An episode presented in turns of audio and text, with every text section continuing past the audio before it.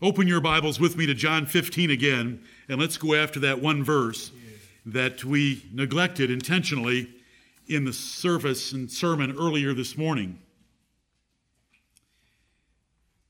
John chapter 15.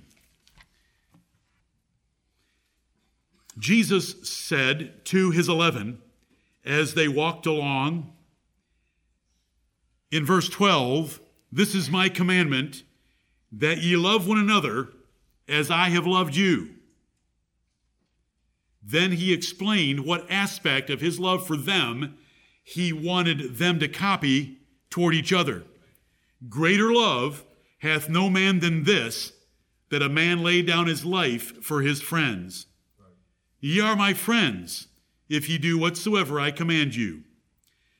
And so we have verse 13 with the verse before it and the verse after it, and we want that 13th verse.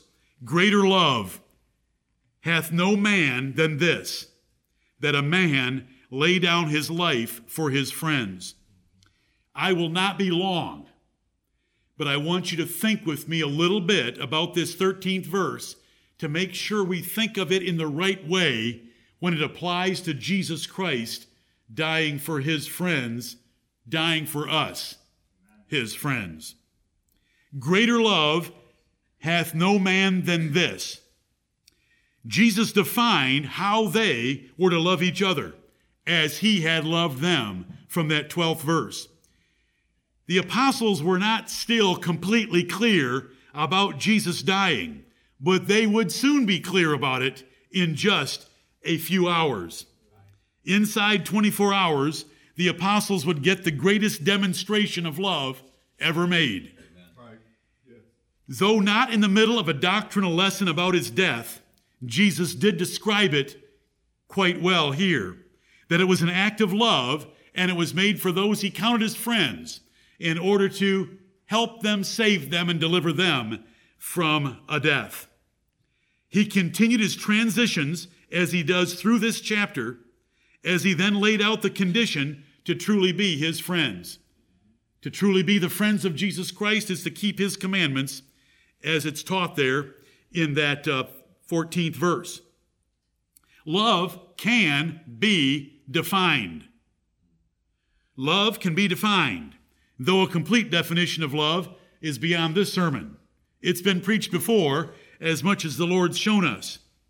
Let's think about a few aspects of it. Love certainly forgives others' faults. Love certainly forgives others' faults. When you go into 1 Corinthians 13 and read 4 through 7, that's the emphasis there. Is not thinking evil and not being easily provoked and enduring all things and believing all things and suffering long. It's all there. So love is forgiving others' faults. It's also honoring them over yourself. And it is spending for their good. So when we look at love in the Bible, and especially the great example of love, he overlooks our faults. He's so merciful to us and long suffering and patient. He honors us. We're to honor others, and we're told how to do that by making them and their things more important than us and our things. And he spends for their good. The Lord did for us. The highest standard of love is selfless efforts to help another please God more perfectly. And the Lord Jesus Christ did that for us on the cross.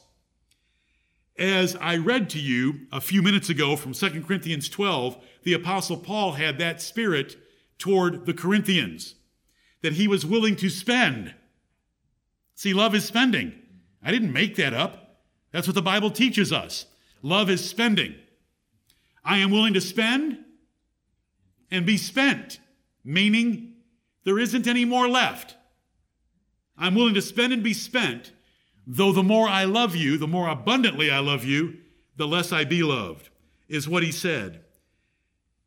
Earlier this morning as well, we looked at 1 John chapter 3, where we can perceive the love of God by him dying for us in the person of Jesus Christ and we ought to love each other that way. We can perceive love. It's definable.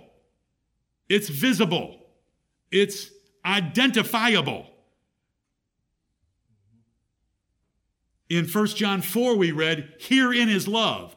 So we're told of a specific example that by looking at it, we can see God's love toward us. And we read those verses earlier this morning 1 John 3 16 and 1 John 4 10 through 11. So love can be defined, and the Bible defines it. And the definition of love in this context is the willingness to lose your life for another to gain life, to lose your life for another life to benefit. That's the, that's the point of emphasis.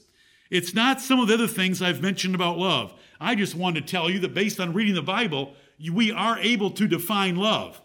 But the definition of love here is what's in verse 13 that a man laid down his life for his friend.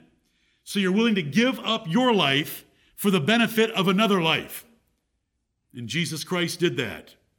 And he wants us to learn what he did for us so that we can love others as he loved us. Love can also be measured. Notice the terminology here in verse 13 greater love hath no man than this. If it's greater love, greater is a comparative term, but if there's no other love to be compared to it, then it is the greatest love. A superlative would work as well, and the words mean a superlative. Greater love hath no man than this single demonstration of love, so it's the greatest demonstration of love. It can be measured. You know, it's a false or weak idea of love to leave love nebulous and rather vague. Well, I think I love you. What in the world are you talking about? You think you love me. Is that some mental choice that you're not sure of and you're vacillating between two decisions? Or is your heart just not in the matter? Love's quantifiable, it's measurable because it results in actions, it results in deeds, as 1 John 3 and 4 tell us, and as Jesus Christ's love and God's love certainly resulted in deeds. What was the deed that proved God's love? The sending of his son and it being his pleasure to bruise him for us. What about the son's love for us? his willingness to go to the cross and to set his face to go to the cross and endure its shame and put up with all that happened leading up to it and while on it for us. That's identifiable. It's quantifiable. Amen. Since it's the greatest, it isn't comparable. It's called the unsearchable riches of Christ in the Bible we can just sense how great it is. We can't plumb its depths. Even though, by the power of the Holy Ghost, is there a word depth used regarding it? And Paul prayed that the Ephesians might know the depth along with the height and breadth and length of love. And we've been through that passage in Ephesians chapter 3, verses 14 through 19. Love is not merely a feeling of pleasure or warmth. We tend to think, when we love something, we have a feeling of pleasure or warmth toward it. And often that can be lust. Because lust that we're in the process of getting satisfied, or lust that we believe we're about to get satisfied, can give you a warm feeling of pleasure. Because there are the pleasures of sin for a season.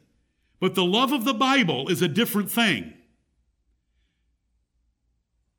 Jesus went through great agony in the Garden of Gethsemane when he saw the torture and pain and suffering that was coming.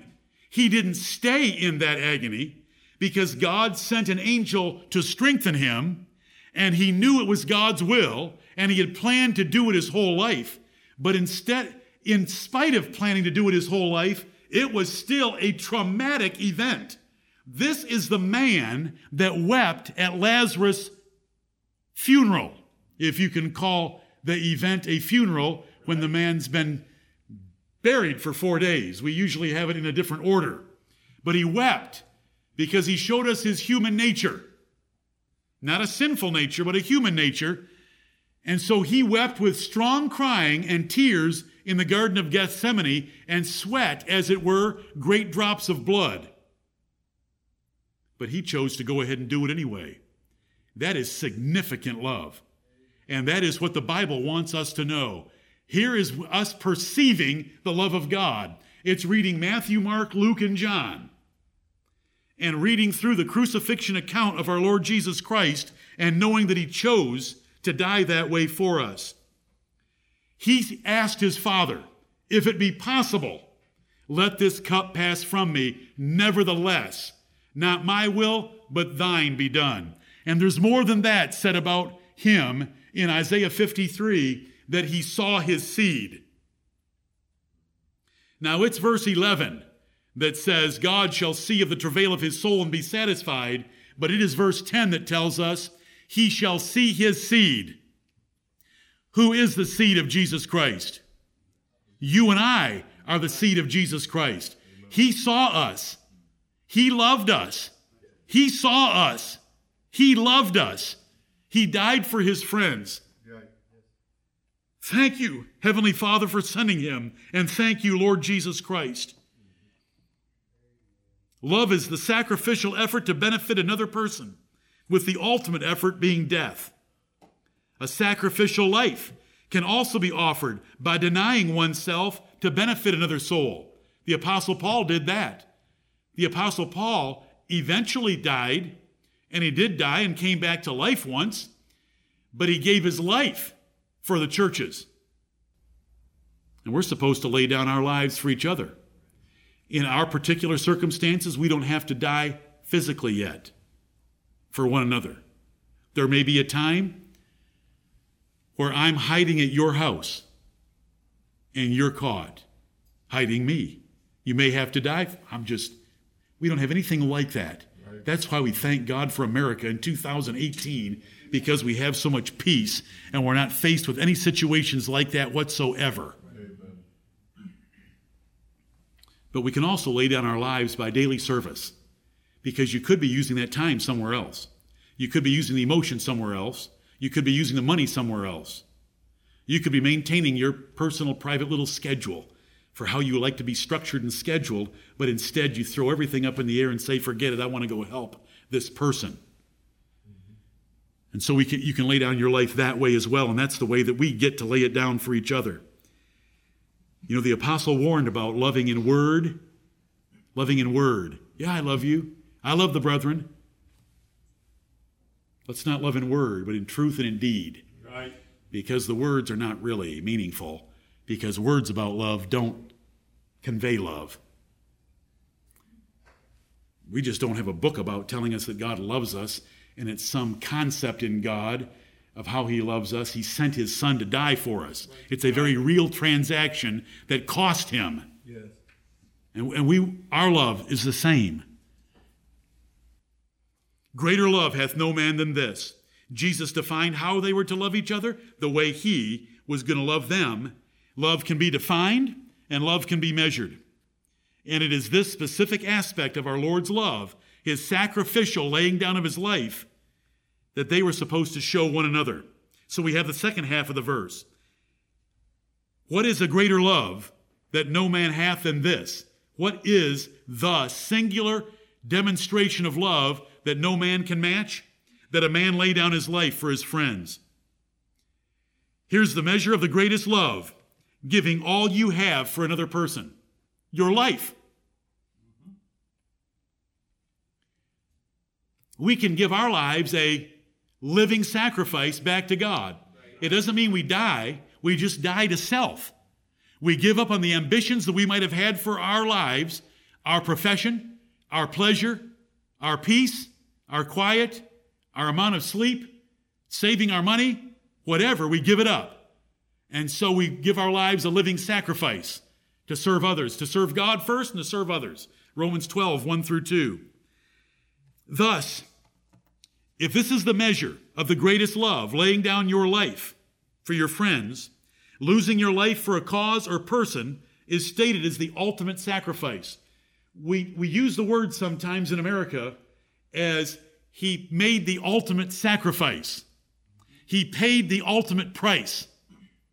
Jesus made the ultimate sacrifice. Jesus paid the ultimate price. Don't deceive yourself. No one ever else ever has. It's very different. And that's the, that's the real point I want to give us as we come to the Lord's table. We will use those words, but we should be careful in those words because it really wasn't the ultimate sacrifice because they really didn't sacrifice their lives. Their life was ripped from them, and that's not a sacrifice. Right. More on that in just a moment. Satan presumed very well when reasoning with God that a man will give up anything for his skin or for his life. Skin for skin. The devil said, You know, the devil knows us too well. Skin for skin, a man will give anything for his life. And the Lord had confidence in Job and said, Go ahead. Tear his body apart. Don't take his life, but tear all that skin apart. Where did the boils start?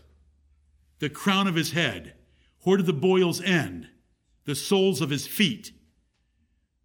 Satan went after every square inch of ground, every square inch of skin to see if he could get Job to curse God, and Job wouldn't. Did Jesus Christ have the crown of his head abused by the Romans? The soles of his feet. And in between, who survived best? The Lord lost his life in the matter. Job only lasted a chapter because I'm reading to you from the first few verses of chapter 2, and by the end of chapter 2, it's all over for Job.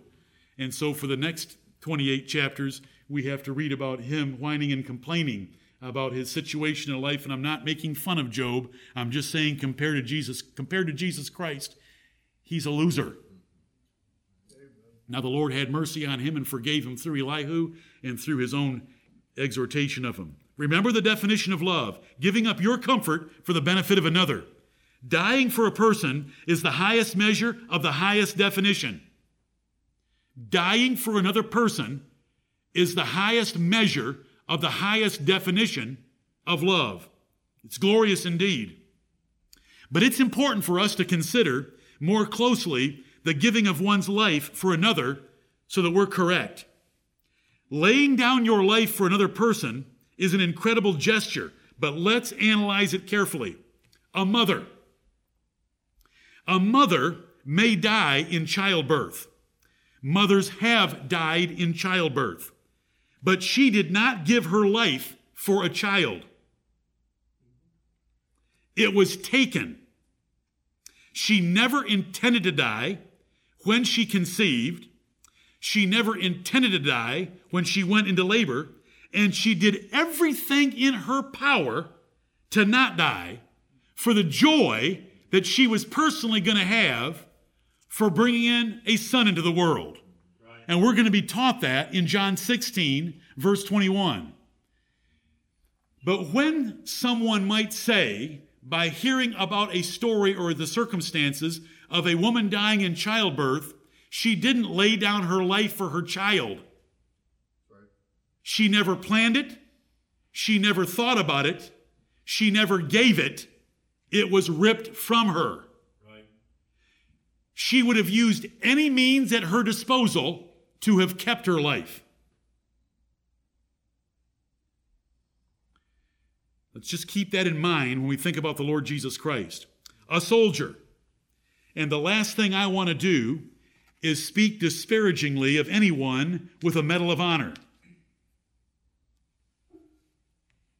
Or a posthumous Medal of Honor or any award like that in our military. However, a soldier may die in combat, and many might say he laid down his life for his nation. I can tell you that when he died, his nation was not on his mind. Dying was on his mind and seeing if he could get the guy across from him to die first.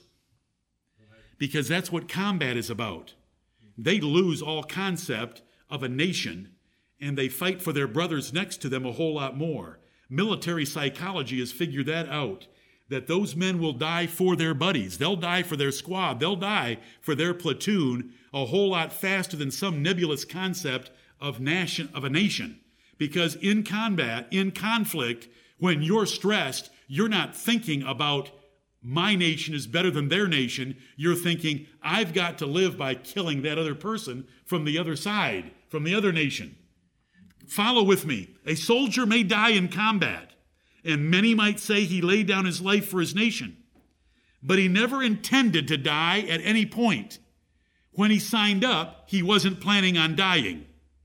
When he shipped overseas and didn't go AWOL, he wasn't planning on dying. When he was told to enter even a fierce firefight or to jump into the, Atlant- the, the English Channel and attack the well enforced beaches of Normandy, he wasn't planning on dying. He was planning on helping some of Hitler's boys die. And he did all he could to prevent his dying. While we truly appreciate every Medal of Honor winner, let us exalt our Lord because he's the captain of our salvation and died very differently from these examples. In these dear examples, neither the mother nor the soldier intended to actually die. They both intended to survive, and they used all means at their disposal to survive. They had their lives taken from them against their wills by powerful outside forces, entirely different from the way Jesus Christ died. The closest they got to sacrificial love was to die in order to keep another from dying. Remember, but they didn't do it intentionally. Right. They did it because it was forced on them. Our military has an expression called broken arrow that when a group of troops is being overrun, and they say broken arrow, any troops, any planes in the sky, any planes able to be in the sky immediately are to come to their rescue. And soldiers, when they're under duress and believing that they're going to be overrun, they don't say, I don't need broken arrow. They get the nearest radio and call broken arrow. And the response is fantastic in our military, and some of you know of a particular little scene that I'm referring to, and it's a pleasure to watch it. But the point is this they call Broken Arrow. If they don't call Broken Arrow, then they use every other arrow that they have at their disposal to defend themselves. Jesus didn't call Broken Arrow, and he had Broken Arrow one nanosecond away. Right.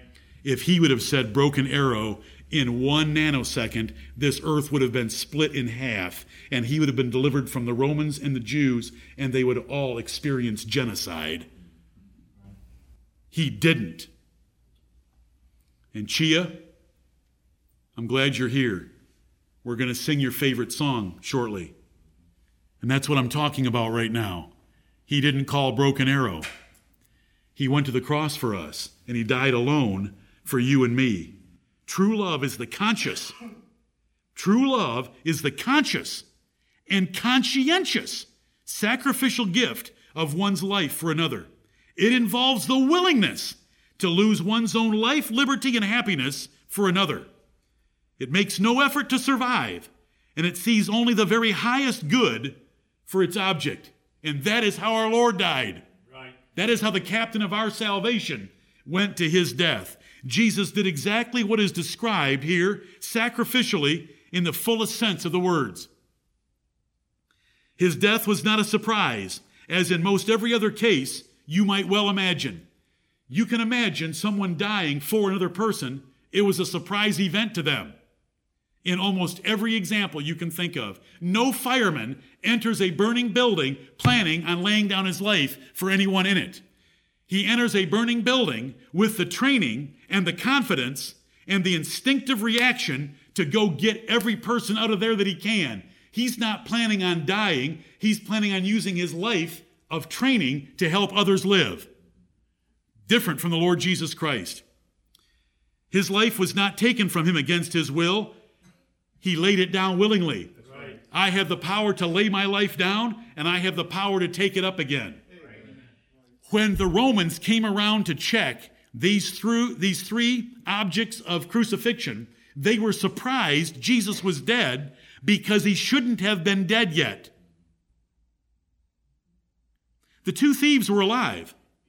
They had to hasten the event on because crucifixion, the way described, does not end death immediately. Jesus was already dead because he laid down his life. Father, into thy hands I commend my spirit. He made the choice to go off the high dive without him being pulled off the high dive. He went off the high dive into the everlasting arms of God his Father by commending his Spirit into his hands consciously and conscientiously because he saw his seed.